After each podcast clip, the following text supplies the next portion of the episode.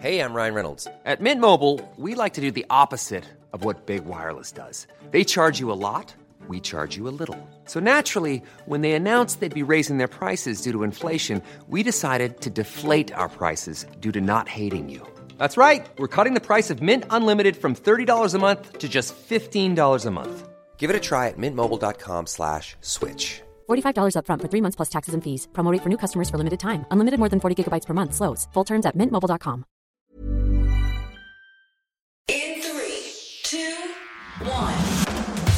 Seven things you probably didn't know you need to know. I'm Jamie East, and this is the Standout. In the next seven minutes or so, we'll look back at a week that saw strikes, strikes, and more strikes, tragic deaths in Solihull and the English Channel, a major breakthrough in nuclear fusion, and a host of nominations for the Golden Globes. Grab yourself a mince pie and a hot drink, and we'll get you up to speed in next to no time. This is the Standout 7 from the Smart 7. Don't you forget to hit the follow button to get your daily updates at 7 a.m. As Christmas gets ever closer, industrial action has been ramping up, with this week seeing mail strikes, rail strikes, and nurses walking out across the country.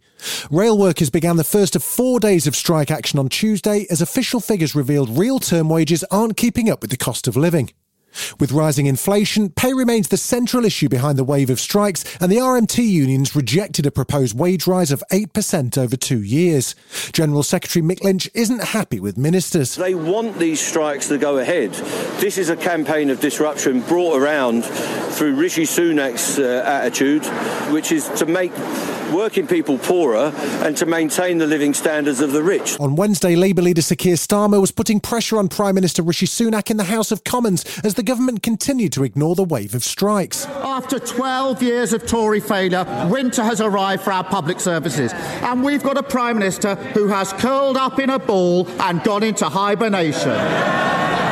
What is the point of him and what is the point of the government he's supposed to be leading? Rishi and the Tories seem to think that the public will blame Labour for the strikes, but there's not much sign that the public at large believe that, with polls largely supporting striking workers. Labour's Shadow Attorney General Emily Thornberry was happy to outline how Labour would handle the disputes. We would be negotiating and we would be trying to find a solution because a strike is a failure. A strike is a failure on both sides. Mm. Both sides need to compromise, and you need people to sit around a table and work out what the compromise is. Thursday saw thousands of nurses across England, Wales, and Northern Ireland walk out as the largest strike action in NHS history began, leaving only essential services running across much of the country. It's the first time the Royal College of Nursing's ever called a nationwide strike and comes after the government labelled their demand for a 19% pay rise unaffordable. RCN boss Pat Cullen says low pays led to chronic understaffing across the NHS and poor conditions for patients, with industrial action a necessary last resort. It's a tragic day for the NHS. The NHS has been run down by this government and left in a crisis. What we're trying to do today is to actually save our NHS. Staff nurse Mark Boothroyd's been picketing in central London and says the decision to strike wasn't easy. It's a very difficult decision for, for nurses, but we feel we've been forced into it uh, because the, the government has refused to negotiate and refused to listen to us. There was a fresh tragedy in the English Channel early on Wednesday morning as a small boat with almost 50 migrants on board got into difficulties and had to send a distress call. RNLI lifeboats and the Coast Guard scrambled and rescued at least 30 people from the freezing cold waters, but at least four people have been confirmed dead. Home Secretary Suella Braverman was focused on stopping the crossings, particularly for those who'd come from so called safe countries. People do not need to seek asylum if they are already in a safe country. It is vital, literally vital, that we end the illegal crossings in the Channel. But with mounting backlogs for asylum claims and despite Rishi Sunak's new plan to tackle the ongoing wave of migration from Albania, Labour MP Clive Lewis says the government's just not doing enough to help those who are seeking asylum. There is a necessity for this government to stop with the rhetoric, stop with the division, and actually deal with this properly, and that is to open up safe and legal routes. And if you don't do that, then there will be more deaths. Former Director General of the Border Force, Tony Smith, says when the distress call comes, they only have one thing on their mind. The top priority, not just for the Border Force, but for all of the associated agencies, will be to save lives at sea. Ukrainian officials say two people were killed in central Kherson on Thursday following more Russian shelling of the city they withdrew from. It's left much of the region without power. It comes as Defence Secretary Ben Wallace reaffirmed the UK's support for Ukraine and says he doesn't fear Russian aggression. So I feel safe because I'm one of 30 in one of the biggest, most successful military alliances in the world. And so, you know, Russia could be angry all it likes, but I've got friends. Uh, they haven't. Meanwhile, human rights law firm Global Rights Compliance have launched the first sexual violence mobile justice team in Ukraine who will assist authorities investigating reports of assaults and offences committed by Russian soldiers. Wayne Jordash is a co founder of the organisation and explains why it's necessary to deploy the team. I think it's quite clear that the Russian uh, method of warfare is to attack civilians, and part of those attacks involve widespread sexual violence. The founder of collapsed cryptocurrency firm FTX has been charged with fraud by US authorities. Sam Bankman Fried was arrested in the Bahamas accused of tricking investors out of £1.5 billion, which he's denied. He quit as chief exec last month after struggling to raise money to stop it going bankrupt. Speaking in November, Bankman Fried said he had a duty to do right by their stakeholders, customers, employees, and the regulators. I didn't ever try to commit fraud on anyone. I I was excited about the prospects of FTX a month ago. Um, I saw it as a thriving, growing business. It's claimed since at least May 2019, FTX raised the cash from around 90 US based investors. Meanwhile, a hearing's underway in the US House where Congressman Brad Sherman said he'd been trying to ban American investments in crypto for five years. My fear is that we'll view Sam Bankman Fried as just one big snake in a crypto Garden of Eden.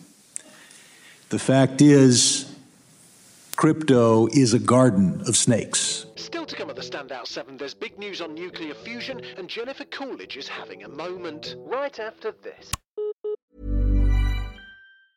Ryan Reynolds here from Mint Mobile. With the price of just about everything going up during inflation, we thought we'd bring our prices down. So to help us, we brought in a reverse auctioneer, which is apparently a thing. Mint Mobile unlimited premium wireless. Have to get 30, 30, bit to get 30, bit to get 20, 20, 20, bit to get 20, 20, bit to get 15, 15, 15, 15 just 15 bucks a month. So, Give it a try at mintmobile.com slash switch. $45 upfront for three months plus taxes and fees. Promo rate for new customers for limited time. Unlimited more than 40 gigabytes per month. Slows. Full terms at mintmobile.com. Welcome back. American researchers say they've made a major breakthrough in nuclear fusion, moving us closer to be able to generate limitless clean energy. Experts have been trying for decades to recreate the energy that powers the sun, and at a research centre in California, they simulated the conditions of a star for a fraction of a second and apparently produced enough power to boil up to 15 kettles. US Energy Secretary Jennifer Granholm says for the first time they released more energy than they used to fuel the experiment, and it's a big deal. It's the first time it has ever been done in a laboratory, anywhere in the world. Simply put, this is one of the most impressive scientific feats of the 21st century. The Banshees of Inisherin is leading the nominations for the Golden Globes with eight nods, including Best Motion Picture Drama. British stars in the running include Dame Emma Thompson, Daniel Craig, and Olivia Colman. The ceremony wasn't broadcast last year after criticism of a lack of diversity in the organisation behind it, but it will be back on air on January the 10th. And there's plenty more big names in the running, this time for Best Director, although they're all men. Best Director, Motion Picture. James Cameron, Avatar, The Way of Water. Daniel Kwan, Daniel Scheinert, Everything, Everywhere, All at Once. Baz Luhrmann, Elvis. Martin McDonagh, The Banshees of Inisherin. Steven Spielberg, The Fabelmans. Please, these gays, they're trying to murder me. Nearly 30 years since her big break, White Lotus star Jennifer Coolidge has been reflecting on a career defining 2022. She reprised her role as Tanya McQuoid for season two with an intense finale on Sky Atlantic this week and played the iconic Karen in the Netflix thriller series The Watcher.